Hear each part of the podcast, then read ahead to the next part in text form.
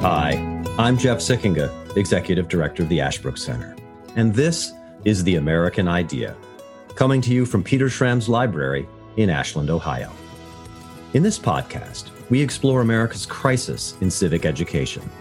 Too many people today don't understand the history and principles that make us Americans. So we're here to explore America's history and principles and what they mean for today, what we can learn from them, and how we can restore them to their rightful place in our hearts and minds. We think it's the most important thing we can do as Americans to keep our experiment in self government alive. So, thank you for joining us in this important conversation. You can learn more about Ashbrook and the work we're doing with students, teachers, and citizens at ashbrook.org. I want to thank you all for joining us this evening. Uh, for those of you who may not know, I'm Jeff Sikkenga, Executive Director of the Ashbrook Center. Uh, we are an educational center located at Ashland University. We conduct programs around the country and at the university for students, teachers, and citizens in the history and founding principles of our country. Uh, our mission, we really believe, is to help us more deeply understand and appreciate our history and the, the meaning of those principles. Uh, that we believe really profoundly at Ashbrook that education is not about indoctrination and not even really about just information, but about discovery. And we think the best way to discover is to s- discover the truth for yourself through conversation. So we're going to be having a conversation this evening on a very important topic that still resonates uh, today in our country. Uh, the debate, the, the discussion, the relationship between Martin Luther King Jr. and Malcolm X. And I'm joined for that conversation this evening by Professor Lucas Morel. Uh, Lucas is an old friend of the Ashbrook Center, uh, always delighted to have him with us. He is the John K. Boardman Jr. Professor of Politics at Washington and Lee University. He's also the head of the Department of Politics at Washington and Lee. Uh, Lucas at his university teaches courses in American politics and American political thought, um, and uh, has contributed much to the life, uh, the vibrant intellectual and academic life there in Lexington, Virginia. He is also, of course, a great friend of the Ashbrook Center, as I mentioned, teaches for Ashbrook in our Master of Arts in American History and Government program. He's taught courses uh, in American politics, American political thought, race and equality, and also teaches for our Teaching American History seminars, which we do for teachers around the country. And Lucas has traveled far and wide for Ashbrook to teach those seminars for teachers. Uh, he is, besides a terrific teacher and a great colleague, he is also a very established scholar, really one of the foremost experts in the United States in American political thought, in particular, the political thought uh, of 19th century figures like Abraham Lincoln. Uh, he's published a number of books, but uh, just his most recent one that I want to encourage everybody to get uh, is Abraham Lincoln and the American Founding. It is a wonderful treatment of Abraham Lincoln's understanding of the importance of the principles of the Declaration of Independence for this country and for Lincoln's own thinking about America and the meaning of the Civil War. And it's if you look at the back, boy, it's received some terrific praise some, from some very important figures. The historian James McPherson, for example, says, calls the book an important contribution to the literature on Abraham Lincoln. So let me encourage all of you to, I think you can go to Amazon and pick it up there or your favorite bookseller. I'm sure will have it. Again, that's Lincoln and the American Founding. Lucas has also edited volumes on Ralph Ellison, the great American novelist and done a lot of work on the political thought of Martin Luther King Jr. and Malcolm X. So he is a terrific expert, perfect person to join us this evening as we honor MLK Day with this webinar. Uh, Lucas, thanks so much for taking the time to be with us this evening. Thanks for the invitation, Jeff. Always love to chip in for the Ashbrook Center. To me, this seems like a very important holiday in this contemporary time um, because the meaning of America and America is it a land of freedom or a place of oppression? That conversation has come back up again in a very powerful way, as we know. Uh, it's not just confined to the academy, it's now swept across the country. It's in K through 12 education, it's yeah. in politics, it's in people's homes. It's really a pressing issue.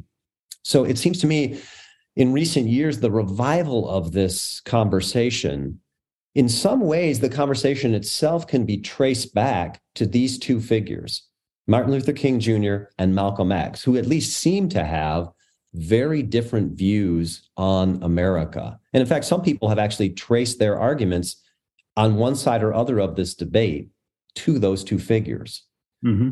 Um, maybe we could just start by reminding us and reminding our listeners who Malcolm X and Martin Luther King Jr. were, a little bit about their biography. All right, try to make this quick. Uh, we could spend the whole uh, hour on either of those figures and still not exhaust the important contributions they made to precisely this uh, discussion um, that you have uh, hosted for us tonight, which is essentially the meaning of America and America American identity. Who are we as a people? Um, who are we in terms of understanding the meaning of things like equality and rights and government by consent, even the right of revolution? Uh, as controversial as that sounds, though, we have to remember our our nation was founded exercising that natural right of revolution. If we uh, read them and uh, trust them at uh, face value, uh, so Martin Luther King Jr. and Malcolm X were both, uh, I would say, they are the most iconic political activists of the latter half of the 20th century.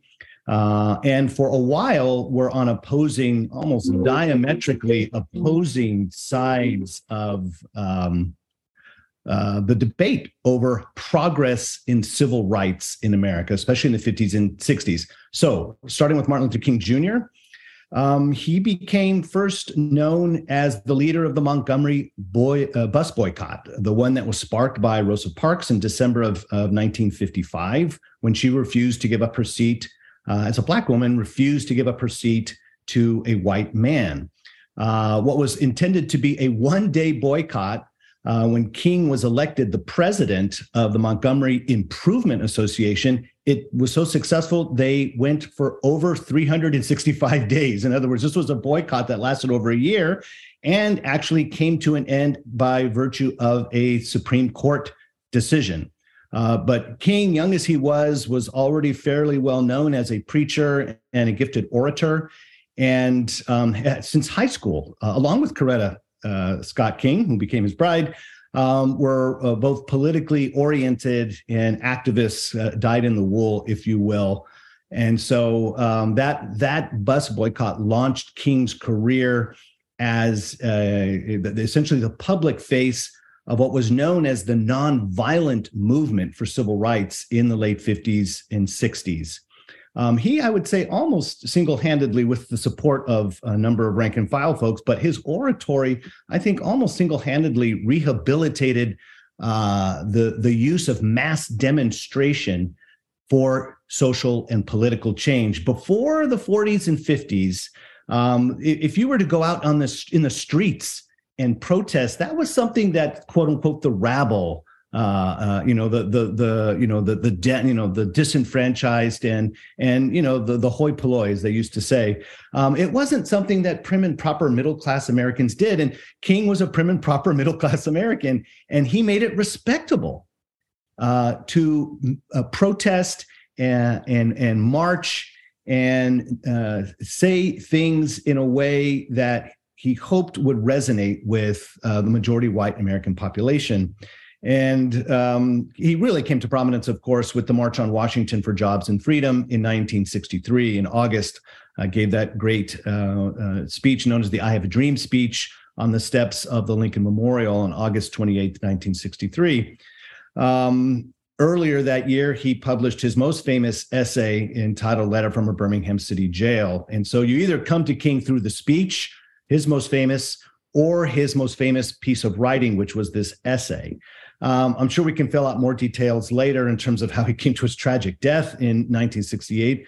Um, he was shot to death at the Lorraine uh, Motel in, in Tennessee when he was working on what was known at the time as the Poor People's Campaign.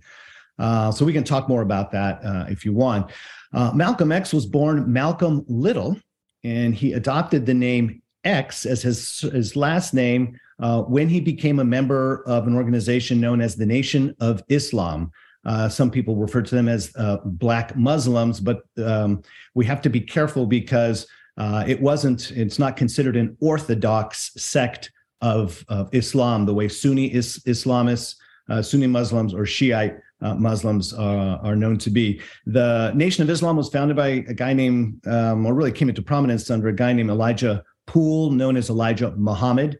And while uh, Malcolm uh, Little was in prison, he was essentially converted to this religion that depended on not only the Quran, but a, a kind of um, certainly unorthodox view of God and his creation, essentially viewed that uh, Black people were God's chosen people and has been biding his time while white people oppressed uh, the non white people of the world. And their judgment was coming due. And that was the message of Elijah Muhammad and a message that really became national and then international when Malcolm X became the spokesman and the, the leading national representative of what was known as the nation, the Nation of Islam. So um, Malcolm X's most prominent speeches, interestingly enough, came uh, around the time he was uh, uh, making his way out of the Nation of Islam because he discovered certain things, uh, some indiscretions of Elijah Muhammad with certain secretaries, uh, and he was disillusioned by that. He was silenced by Elijah Muhammad in after uh, John F. Kennedy's assassination, when Elijah Muhammad said, "Look, as much as we uh, think of white people, and this is to quote them as devils, they actually saw white people as devils. Um, he didn't want any of his um, uh, spokesmen to speak against." um, Kennedy uh, because he was so popular among Black Americans at that time, uh, because he was um, the first president in the modern era to really push for civil rights. Well, Malcolm X obeyed that until he was badgered after a particular speech that he gave in early December. Badgered, badgered, badgered. What do you think? What do you think? What do you think of Kennedy's assassination? He finally said, It's a case of the chickens coming home to roost, essentially uh, alluding to the to what they understood to be America as as a purveyor of violence um, and of subversion across the globe. It just came back to bite America in the butt, and it did so at the top. Uh, once uh, he he called it "chickens coming home to roost," silence for 90 days, and then indefinitely. Malcolm X realized they were writing him out of the organization, and so in March of '64, he left, formed the Muslim Mosque Incorporated and had also made a few trips, including one um, Hajj or pilgrimage to Mecca, which Orthodox Muslims are uh, uh, uh, trying. You're supposed to try to do that, I, I, believe, at least once in your lifetime. And he saw for the first time, he says, uh, white-haired, blue-eyed Muslims who treated him as a brother, treated his him as an equal, treated him as a friend, and he stopped talking about white people as devils and started being more open to a society where um, there wasn't this truly hard and fast divide between blacks and whites. But um, I'll, I'll wait for more questions so that we can tease out what you might find interesting by what I've already said there.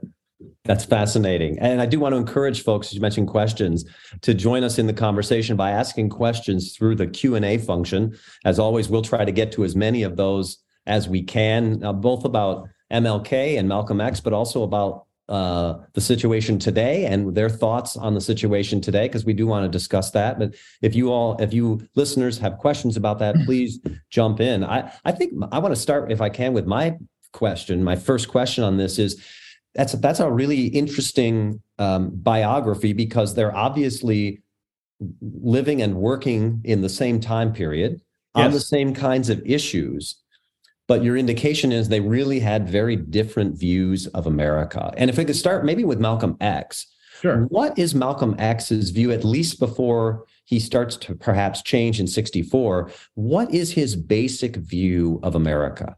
Yeah, great. And I thank you for reminding the viewers about that year, 1964. He actually issues what he calls a Declaration of Independence. Gee, I wonder where he got that um, in March of 64. And that's his way of saying, hey, everything you've heard from me before, I got almost verbatim from uh, the man they refer to as the messenger, Elijah Muhammad. Uh, in fact, uh, Malcolm X actually started a newspaper for the Nation of Islam called Muhammad Speaks. Um, he prefaced almost all of his remarks while he was the lead spokesman for the Nation of Islam with um, according to the Honorable Elijah Muhammad. He would always defer and, and submit to uh, the wisdom of, of Elijah Muhammad. Um, and in fact, Muslim actually means, or Islam means, he who submits. And Malcolm X was very deferential, but he was a very powerful orator. Uh, I think one of the key things to think about in terms of contrasting King and X prior to 1964 is this question of means and ends. Let's start with ends. Um, King thought and, and fought for, um, nonviolently, fought for what he called the beloved community. And so for King, he says you don't get to love. Uh, he used the Greek word agape to describe what love meant, what you do for someone, not because you like them or they like you. You do it because it's what God intends for them. You wish the, the best and do the best for that person. King sought an integrated community, an integrated America, and ultimately an integrated world, an integrated global community. So King says you can't get to love through hate, you can't get to love through violence. And so for King, the means to the beloved community had to be consistent with that end. And those means were agape, love. And that meant you're going to have to be ready to suffer and receive pain and harm and hatred towards you in your fight for righteousness. Um, King was a Baptist preacher from a line of, of, of preachers, and it's no coincidence that um, he's influenced by the teachings of Jesus uh, the gospel, uh, the, the, Prince of Peace, as it were. And so um, King's emphasis on love rather than than violence and hate, or what he many people viewed was violence and hate from the Nation of Islam towards white people. Now I'm going to offer something of a corrective there because I want us to understand the Nation of Islam as they understood themselves and what they were actually preaching.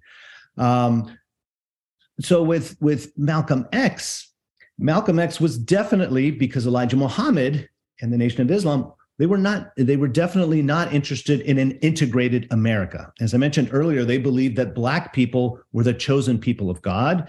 Uh, it didn't look that way if you looked at America for hundred, you know, for several hundred years, because whites were always in control, socially, culturally, politically, you name it. Um, and the uh, the argument made by Elijah Muhammad and Malcolm X swallowed this whole was that well god is biding his time until judgment was to come. And essentially white people even though they looked like they were in power they all white people were walking around with targets on their back. Divine judgment is coming.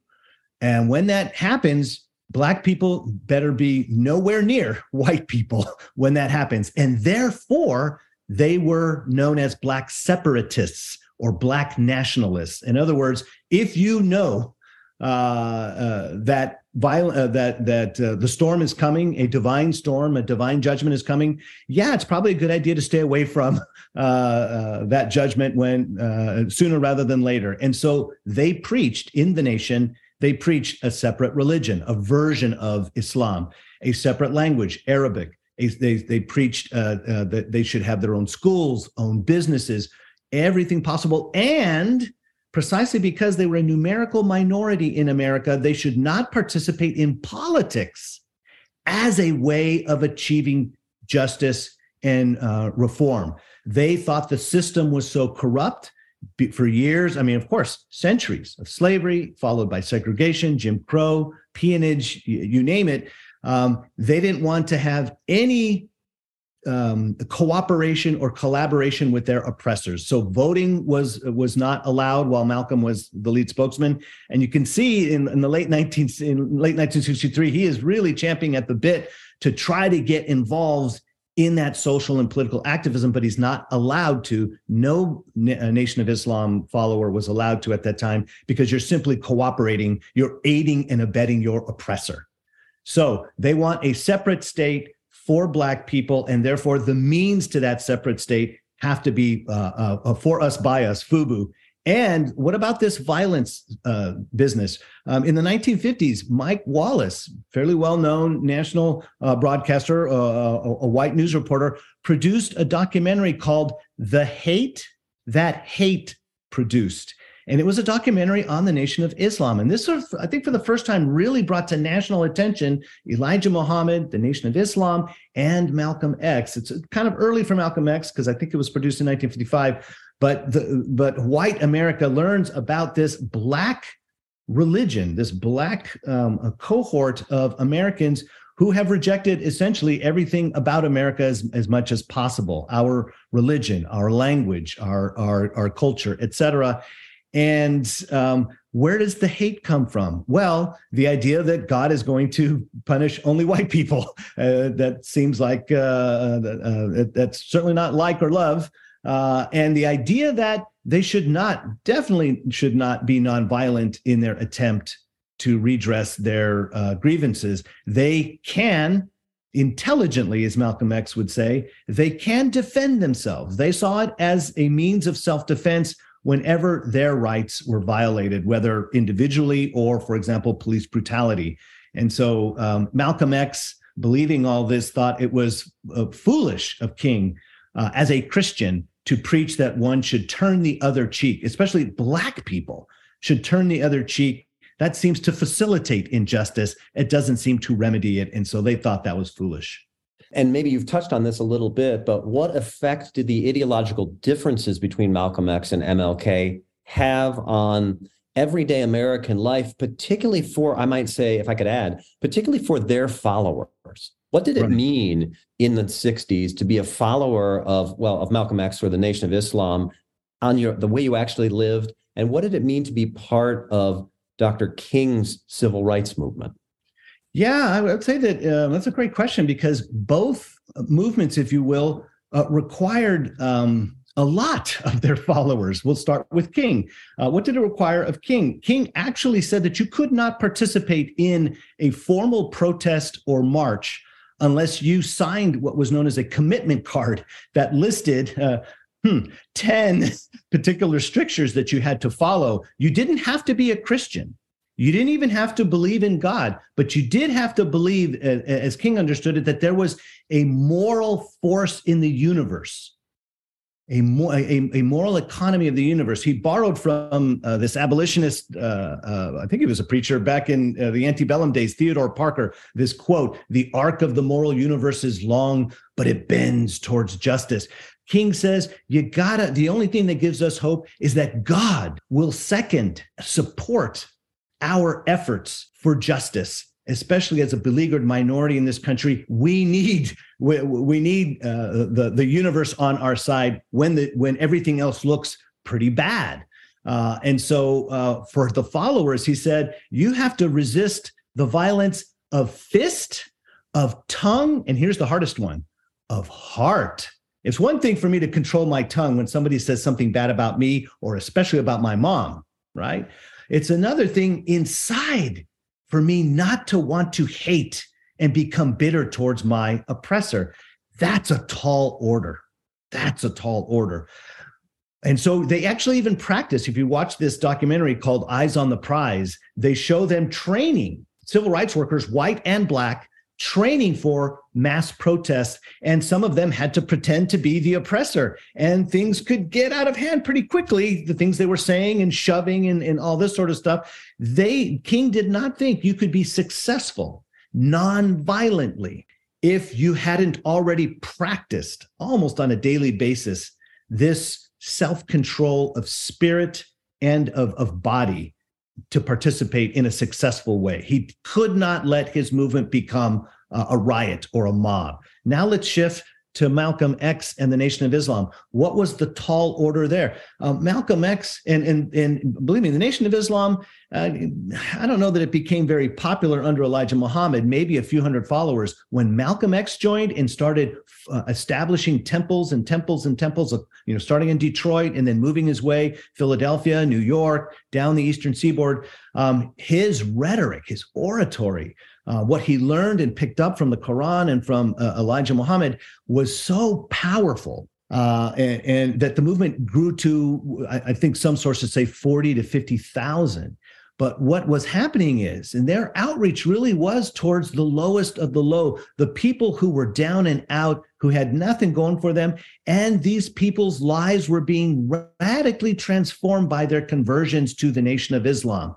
Um, they had a strict code with regards to dietary, um, you know, to, to their diets, um, and and a number of of people who, as we say, down and out, people in prison and in jail and just out on the streets, they cleaned up their act when they became uh, converts to the Nation of Islam. And so, um, in both cases, you have this very strong spiritual, religious call to uh, their followers in order to be respectively successful in um, uh, the, their uh, the ends that they were trying to pursue. On the one hand, uh, uh, black separatism, black nationalism, um, and on the other hand, this thing that King called the beloved community. It's very interesting to me because it it sounds like to be a follower of either one required um, enormous discipline and commitment. Yes. yes. from their followers, and in some ways. Um, I don't I I, I struggle for a, uh, the right term. It almost sounds there's a kind of at least in, you're saying the kind of social conservatism even in his uh, black nationalism. And by social conservatism, you mean in terms of uh, well, culture, you know, um, strictures about moral behavior. Oh, absolutely. Yeah. In both cases, the way I would, uh, the phrase I would use is moral effort. And I, I bet you no one has. That, that's a better that. phrase than mine. Yeah. No, no, it's uh, it's uh, it's for me. I, I, can't think of a more apt way to describe something that nobody talks about today, at least in those terms. Even though we say when we're working at uh, you know habits of the heart, quoting Robert Bellah, who got that from Alexis de Tocqueville, or, or when we talk about character, what we're really talking about is this thing I'm calling moral effort. That the soul of a human being is capable of improving his morals, of understanding not just the difference between right and wrong, but thereupon acting on that understanding um, and and doing right and doing it often, as Aristotle would teach us, uh, is something consistent with both Christianity and the Nation of Islam as as religious uh, as strictures go.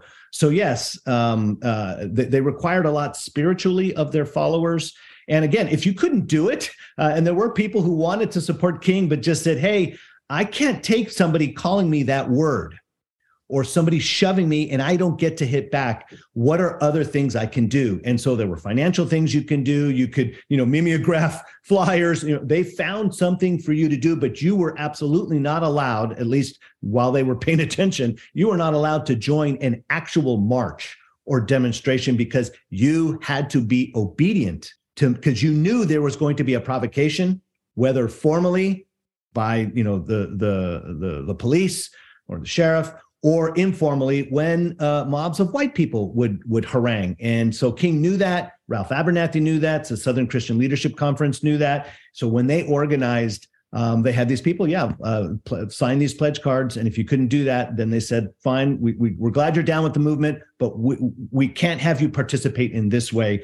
Um, you have to make this attempt, this moral effort at trying to be good in the face of evil. It's interesting because I, I, think I've heard Condoleezza Rice say her father said that he couldn't do that. Wow. Well, I have spoken to uh, at least one person who was old enough to be around uh, uh, at the March on Washington for Jobs and Freedom and other uh, rallies that King organized. And this person had a revolver uh, in, I won't mention the sex, in his or her car. And so uh, there were, and you know, that's a whole side of the civil rights movement that we're we're not as aware of. Uh, that there was a more militant, shall we say, uh, gun-bearing element of the civil rights movement in circuit po- in certain pockets of America, uh, and this was nothing new in the, the uh, for the uh, for America. I mean, this goes back to antebellum time. Ida B. Wells, among others, thought that uh, any uh, a proud uh, black family should have uh, firearms for self-defense at their homes. That was the, that was not a, a, negotiable issue for them. Can you say a little bit um, about where King and X found the roots of their thought? You mentioned their religious beliefs, of course, very importantly, but did they see any antecedents in America or American history? Sure. Uh, and I'm glad you asked that of both Malcolm X and Martin Luther King, because we naturally gravitate towards King because he quotes Jefferson, quotes Lincoln. Good grief. It's not a coincidence that the March on Washington for Jobs and Freedom, which was originally planned to be held at the Capitol, because they're debating the Civil Rights Bill in that summer. Uh, it's being filibustered, postponed, et cetera. It will eventually become the most important Civil Rights Act in American history in the following year of 64, followed by the Voting Rights Act of 1965. It was originally planned to be staged at the Capitol because that's where laws are made. They decided to march from the Washington Monument to the steps of Abraham Lincoln, the Lincoln Memorial. And it was a televised uh, rally. A quarter million people were there. Very few of the elite press thought that it would be a peaceful assembly because they didn't think that many white and black people could be in the same area and not uh, turn into a riot. And of course, that was proven uh, wrong. Uh, and so, um, okay, I've lost my train of thought here. Where was I going with King and? Uh, well, King's antecedents, as you say, were Lincoln and even Jefferson. Oh, the antecedents. So yeah, I mean, great. footsteps of Lincoln. And quoting Jefferson, King talks about the Declaration of Independence and the Constitution as a promissory note in the I Have a Dream speech. Um, King speaks the language of equality and rights and consent. But interestingly enough, so in an odd way, or not odd way, but in an ironical way, does Malcolm X. More so after he leaves the Nation of Islam. Because remember, prior to leaving the Nation of Islam, they aren't going to participate with America because America is just flat out categorical white oppressor. But what's what's interesting here is that Malcolm X, almost besides himself, um, speaks the rhetoric of the American founding. When, for example, in 1964, one of his most famous speeches, "The Ballot or the Bullet," right? 64 is a big election year, presidential election year. He says, "This year it'll be liberty or it'll be death." He wishes he came up with that, right? That's straight out of, of, of Patrick Henry. Give me liberty or give me uh, uh, uh, death. So Malcolm X is is even uh, he's more American than he wants to admit. Uh, when he uses the language of rights, he says, "Look, we, you know, will either receive our due, you know, government will do its job by us and do what? Protect its rights, our rights. Gee, where did they learn that? Declaration of Independence. Either that will happen or it will be the bullet, right? The ballot or the bullet.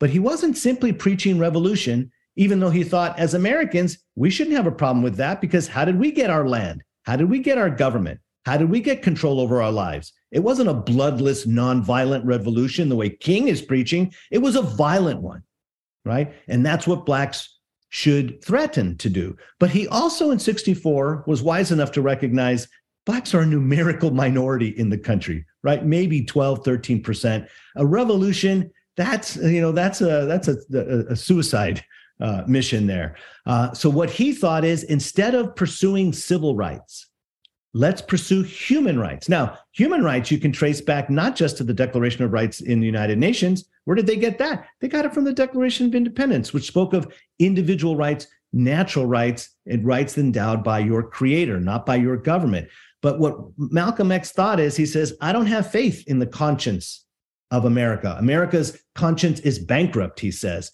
So let's take our case to the United Nations. Let's take our case to the World Court. He had more trust in global public opinion because, at least globally, Blacks weren't the minority, at least as a non white population. The white population is the minority globally. And so in a way, he was kind of preaching out of both sides of his mouth. Either give us what we're due as Americans, stop making us victims of Americanism, as he called it in 64. Either let government do its job, or let's get justice through numerical strength.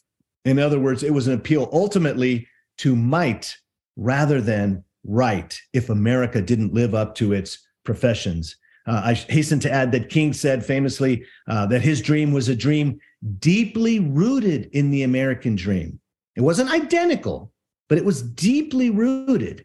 And so his, uh, you know, the, his appeal to Jefferson, his in the Birmingham City jail letter, his appeal to Lincoln, his appeal to the Declaration and the Constitution, those are are, are the wells uh, from which sprung uh, King's um, uh, social and political activism. He, he said the best way to wrap this up, at least in terms of this question, he says, All we ask is that you be true to what you said on paper.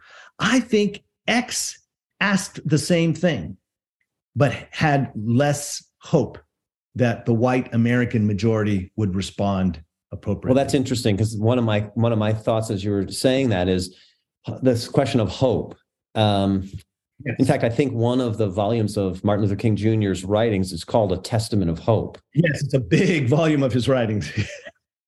Before we continue with our conversation, I'd like to take a moment and ask you to learn a little more about the Ashbrook Center and how you can help us continue our work with teachers, students, and citizens. I'm Chad Kiefer, Director of Philanthropy and Strategic Partnerships here at Ashbrook. At its heart, America's story is about the lives of patriots who have given their last full measure of devotion to preserve and protect what it means to be an American. But the tragic truth is that the American story is being rewritten as one of oppression and despair. Back in 1776, the founders took a chance when they created a new government built on principles of liberty. They took a chance on America. Now I'm challenging you to do the same. Your gift to Ashbrook today reaches students, teachers, and citizens across the country, helping them to understand why America is worthy of their devotion. With so many forces eroding our history and taking away from our principles, isn't it time we give America a chance? Your investment is encouraged now more than ever. Please visit us today at ashbrook.org backslash support. Why did King have hope that America could make progress in living up to its what he calls its founding creed? Why did he have that hope? And I'm wondering if you could say a little bit more about what Malcolm X thought of King's optimism. Oh, yeah. yeah. The, that second question is easier to answer, but I'll hold off on it. The, the first one, why did King have hope? Um, I thought, I think at least through 63 and 64. And so I want you to ask me later, why did you say at least until 63 and 64? What happened in 65, 66, 67, 68? Because I think King sings a different tune, if you will. But at least through uh, that pivotal year of 1963 and 64 that produced the Civil Rights Act and then the follow up uh, in 65 of the Voting Rights Act, King thought that progress in America could only come through allegiance and greater alignment with our founding ideals. In other words, at least in America, white people claimed to believe, and at least for themselves practiced and you know in, in, an increasing way over time. They didn't get it right immediately for all whites at the beginning either right? We think about the right of women to vote the right of the, the property lists uh, to have civil rights and political rights etc but king said at least in america they put it in writing.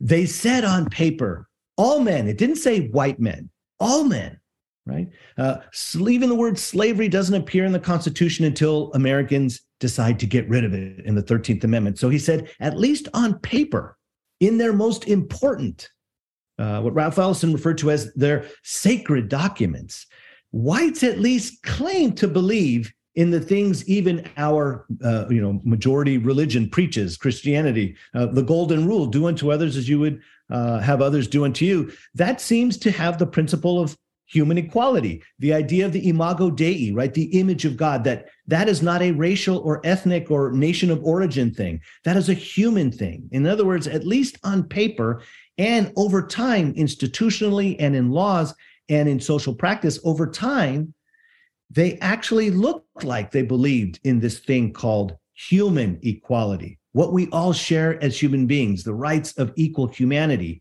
So king said as long as that's in their hymnal I'm going to sing from it.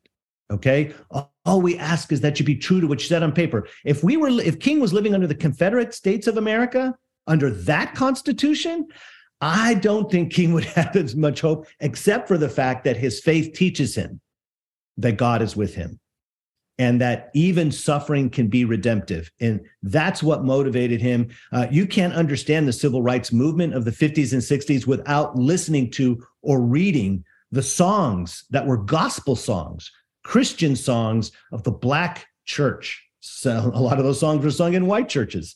Uh, but you can't understand the civil rights movement and what gave them hope w- w- uh, unless you take a look at and, and hear uh, those songs. I'm going to I'm going to show you something here.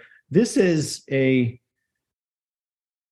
button um, that was worn by a number of the marchers uh, at uh, the March on Washington for Jobs and Freedom. And you'll notice that color is important. It is a white hand clasping a black hand.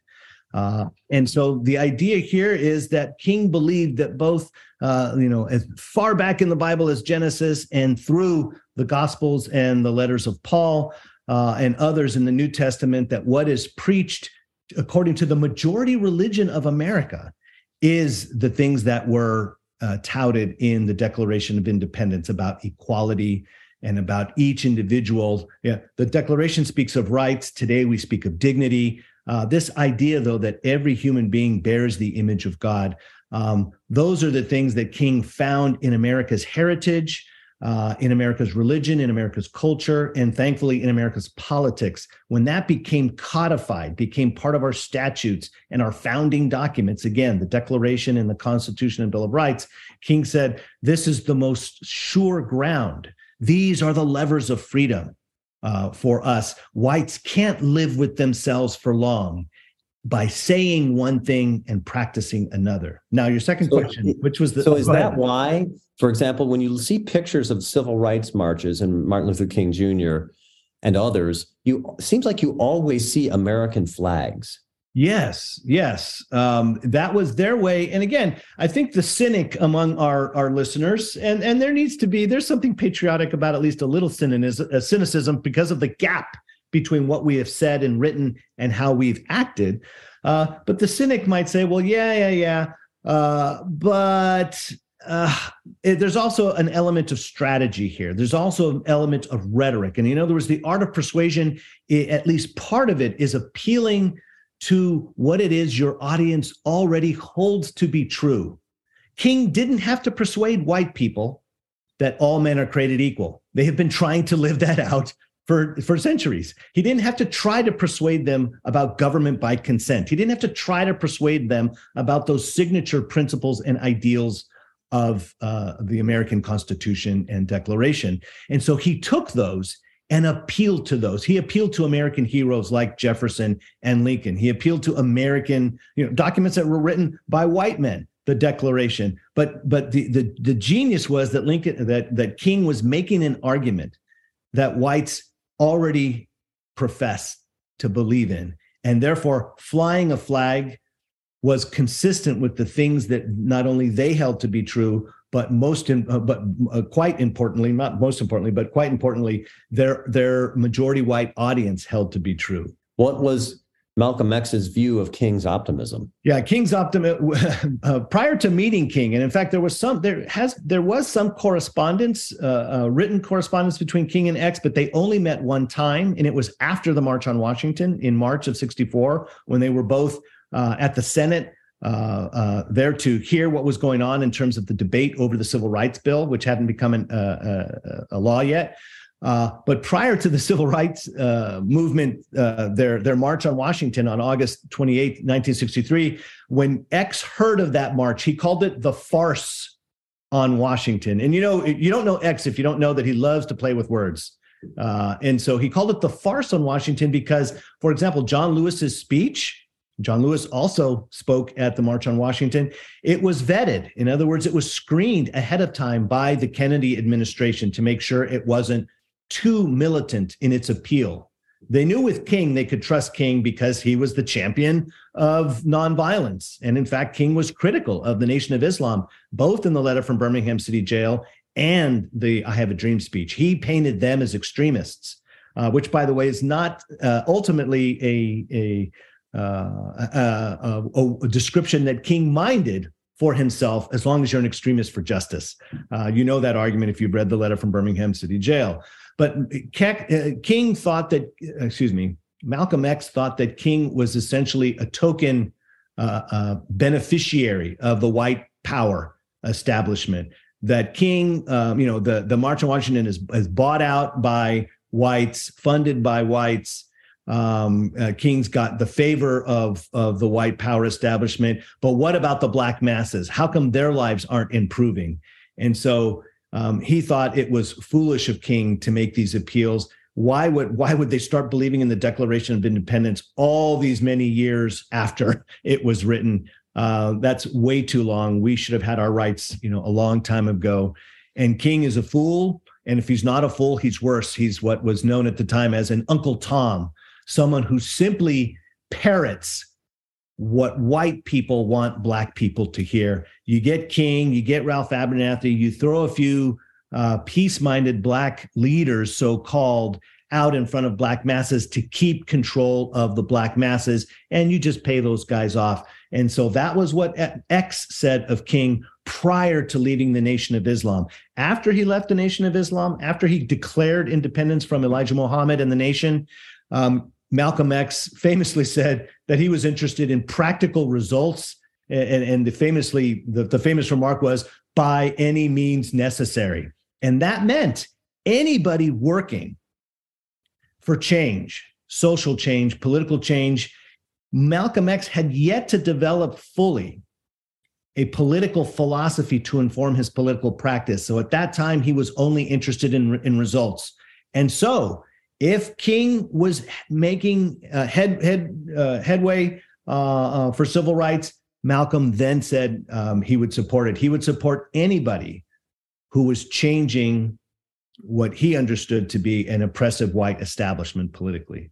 So it sounds like, um, and you mentioned that you alluded to this earlier, that their positions after 1963 did begin to change a little bit. Yes. And in fact, um, we've got a couple of questions here asking about um, what you think about how uh, Dr. King and Malcolm X's views did they converge at all toward the ends of their lives? Mm-hmm. And in particular, another question connected to that is the popular media's focus every year on this holiday on the I Have a Dream speech, but not King's later speeches, right? Post 1964. Yes. Um, can you talk a little bit about whether or not King and X changed their views or came closer together? on their views. Yeah, uh, yeah, I, I, think they did come. Uh, I don't know that they mapped on entirely because ultimately, I mean, for example, I mean, the, the clearest difference between them after sixty or sixty four and after, of course, uh, Malcolm X is shot to death uh, in February of sixty five, King in April of sixty eight. Um, so we don't really hear or, or read uh, again the, the the fleshed out version of what Malcolm X was was going to propose in terms of means towards ends. But the fact of their religious difference, the difference between Christianity on the one part and Islam on the other, that would remain a fundamental divide between them. Now, what are the political implications of that? I'm not a student of Islam, so I can't speak to um, that. Um, but it's clear that King, that Malcolm X never became a devotee of, of nonviolence, and King never rejected nonviolence. He always argued. He was always a proponent of nonviolence. However, Malcolm X, his speeches, especially late 63 and throughout uh, 64, had an influence on younger Black members of the civil rights movement, especially folks like uh, Stokely Carmichael, who um, uh, either uh, outvoted or ousted John Lewis as the head of the Southern uh, Student Nonviolent Coordinating Committee, known as SNCC. So Stokely Carmichael, you know, famously during a march with King in his presence, got the marchers to, and it was an integrated march, got the marchers to change their tune from saying "We shall overcome" to uh, "What do we want? Black power." When do we want it now? And King's like, wait a second, we can't be. What do you mean black power? And so uh, the militancy of these younger black political activists who said, look, this isn't coming fast enough for us. We're we're not into the. We can't get into. We're not down with this turn the other cheek business. They are what I call the God, the godchildren of Malcolm X. They were preaching a form of Black nationalism, what they called Black power, not based on Malcolm X's uh, now Orthodox Sunni Islam uh, religion, but simply on the basis of their having their rights as Black people denied to them on the basis of their race in a country that claims uh, otherwise that the rights belong to you as a human being and so the impatience of the youth uh, the of the younger uh, civil rights uh, uh, marchers and movement. That got to King, and King started, and, and, and in fact, he had to, you know, write about Black Power and preach about what uh, the the appropriate understanding of Black Power should be. So it's not just, as he called it, just slogans without any meaningful substance to uh, connecting means and ends. Um, and so you'll see in the later speeches of King a greater emphasis um, on the movement still being nonviolent, but Blacks thinking of themselves as Black people, not simply as uh, Black Americans. He never went to the extremes of some who said that being an African American, which became a more popular term in the late 60s, he, he never went to the extremes of, of saying that their Africanness superseded their Americanness. King was very explicit about this. Um, and and and you you'll see uh, the Obamas are a great example. I believe it's Michelle Obama who commented that when when when she and um, uh, Barack Obama visited the na- the the continent, not the nation, the continent of Africa, they didn't realize how American they were, even though right they were amidst right. people. Uh, she's a descendant of of slaves that were brought over. Um, even though uh, uh, they looked like they were going uh, back to their ancestral uh, lands, uh, the the culture, the religion, the language, they couldn't be more different than uh, than the than the, the the people groups they met on the continent of Africa. And so the, the the civil rights movement, as King led it, remained nonviolent, but he, st- he he was compelled to address issues of black power. What did that mean economically? What did that mean politically? And so he started speaking the language of Stokely Carmichael of uh, Charles uh, Hamilton, and they, they jointly wrote Hamilton and, and Carmichael, also known as Kwame Ture, wrote this book called Black Power, right? Uh, and uh, in that book, they argued that blacks really needed to understand themselves as black people and define themselves as uh, as black people, because up till now, those definitions, what's important, what's valued in life, has been determined by the majority white society. And so they began to suspect um, uh, something uh, uh, underneath the, the verbiage and the rhetoric of what they would call white America. And so you get in, uh, anyway, so um, you see that seeping into King. I'm gonna, I wanna show you another book here. It's called Where Do We Go From Here? Chaos or Community. It's a book King wrote when he was living in a in a, a down and out uh, suburb of Chicago, what was what we used to refer to as the ghetto. Um, he wrote this uh, in a poor neighborhood, and King wrote it in a, out of great discouragement. Right, this is a year or two after the Voting Rights Act has been passed, and he still didn't see the results coming fast enough after the Civil Rights Act and the Voting Rights Act. And King started emphasizing character less, getting education less. He didn't write it out, but he started emphasizing uh, the the how insuperable, not impossible, but how insuperable it was to overcome one's race uh, uh, in this country because of the legacy of slavery, the legacy of segregation that was driven by color bigotry. And this he came up with this uh, this idea of color shock I think it's in chapter four of that book. And he talks, I mean, he it's not the king of the I have a dream speech. There is not a lot of hope in that book. It, I mean, notice the subtitle Chaos or Community. King hopes for community. He still thinks, still believes in nonviolence. And interestingly enough, one would think he still believes in Christianity, but he talks about America needing a revolution in values.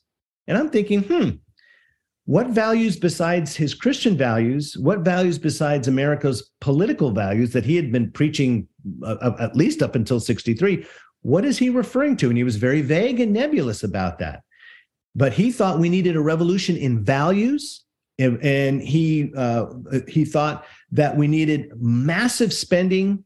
If we can spend a ton of money on war, Vietnam, we can spend a ton of, ton of uh, money at home, especially for blacks and poor whites.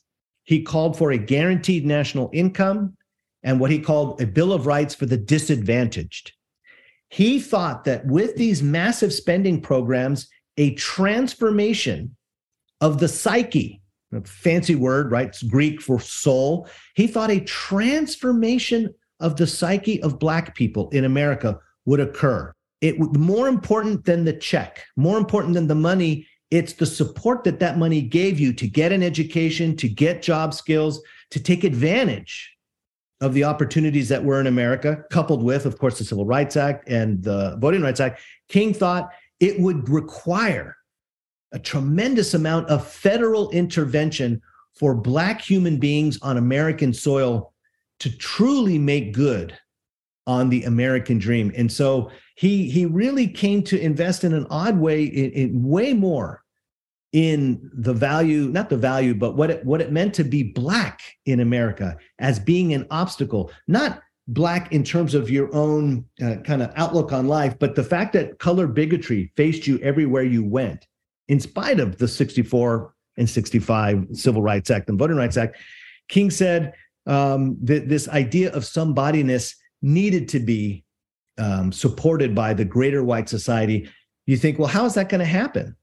And uh, King argued in that book that whites need to be, and his key word, I wonder where Barack Obama got it from, this idea of empathy. Unless you had white empathy backed by massive federal dollars towards Black Americans and poor whites, then you would not get, uh, you, you could not honestly say that Blacks were enjoying the prosperity that white America promised, uh, allegedly, to everyone. So it's a, it's a strange uh, pivot from King, moving away from appeals to character, appeals to what I'm calling moral effort. Uh, in fact, appeals to the very things that I believe made him a success uh, a product of a sound, you know, um, family, you know, a mom and a dad, you know, what we all want uh, and expect for ourselves and our children, um, a sound moral foundation. You know, King says famously that a riot is at bottom the language of the unheard.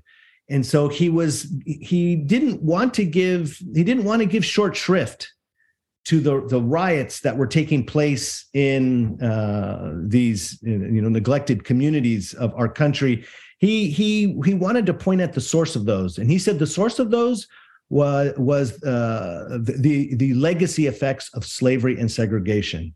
And so he was one that was definitely not going to, as we say today, blame the victim. He blamed society for that, white society for that and therefore white society needed to change in order for black society to change i see so how about on the malcolm x side because you you alluded to earlier something was interesting to me which is he began to he had for so long defined himself by blackness or africanness yes.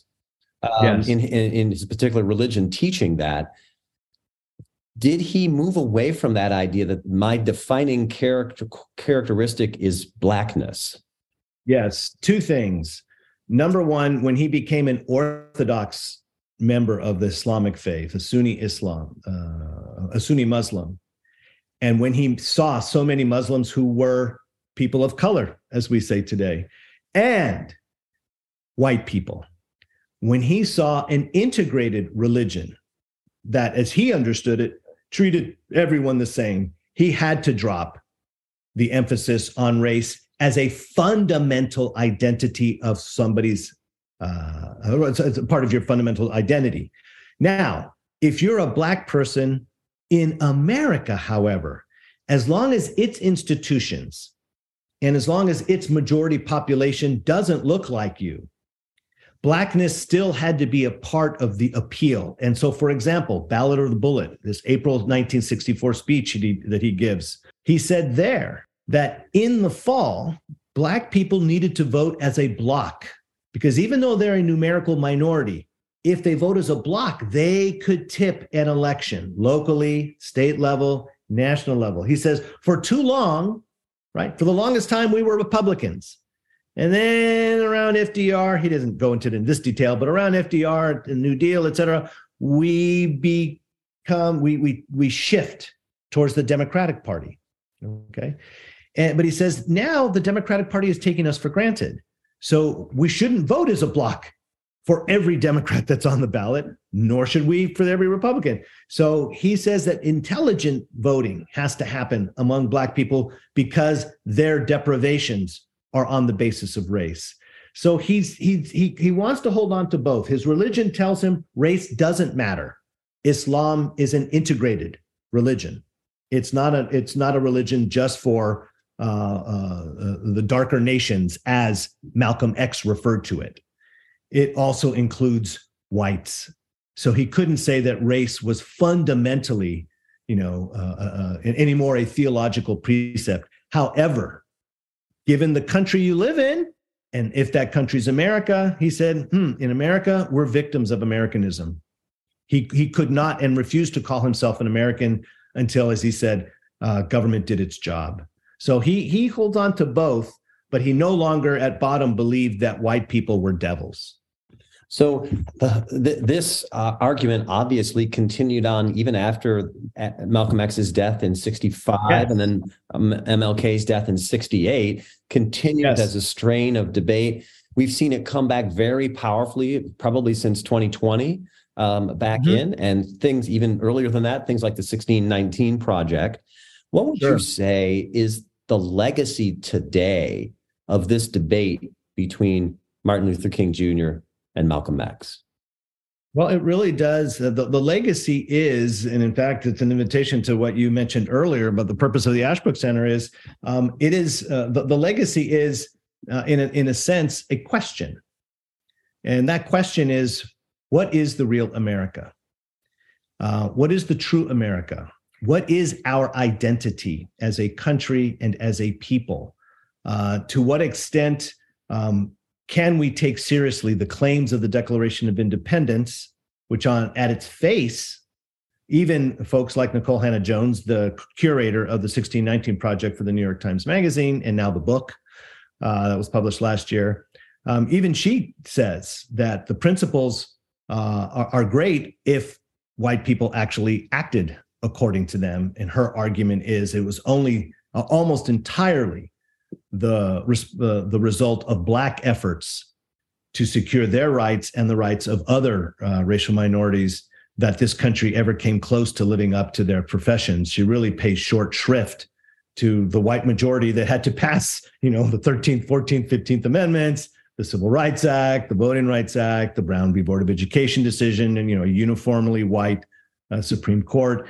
Um, and so we still we have this is a debate that is kind of been re-energized and reinvigorated precisely because of the claims that have been made throughout our history that we say one thing but do another. In other words, um, what we're staring at is the human condition, you know, frail, fallible, uh, sinful people who are trying to, as I said earlier, make the moral effort to do right by one another, uh, but for a host of reasons uh, uh, fall short. And so uh, at the end of the day, you know, um, we have to ask ourselves are our principles and are our institutions um, and are we each other capable of living up to our, our noblest professions? And if the answer to that is no, I'm, I'm not sure what the alternative would be. And the suggestion you had is even to the end of his life, despite his increasing discouragement in some respects, King held on to the hope that the answer to that question is yes. The answer to that question, yeah. I mean, he wouldn't write, he wouldn't speak, he wouldn't campaign unless he thought uh, that Americans, especially white Americans, could do right by their ideals. Uh, like I said, he died uh, beginning to lead a movement called the Poor People's Campaign. He shifted his emphasis from civil rights to ec- what he would consider uh, economic rights, and and he thought all would be the best beneficiaries of that, not just black people. So he was still at the end appealing to America to be its uh, uh, better self, its best self. Fascinating. Well, Lucas, thank you. The time has flown by. Thank you so much I know, for joining us this evening. Uh, man, it's so important to remember these two important figures in history and to understand the debate between them. And as you say, it's a debate that we still live with today in this country.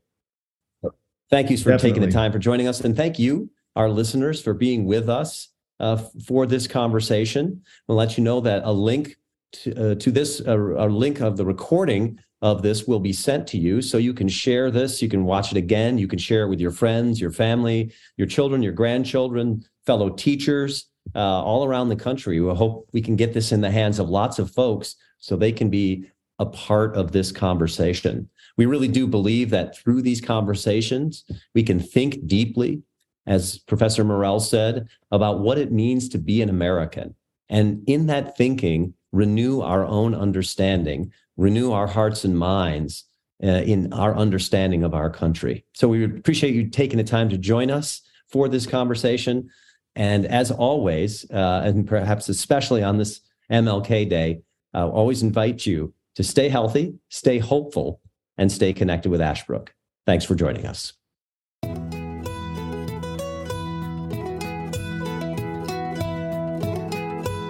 Thank you for listening to this episode of The American Idea.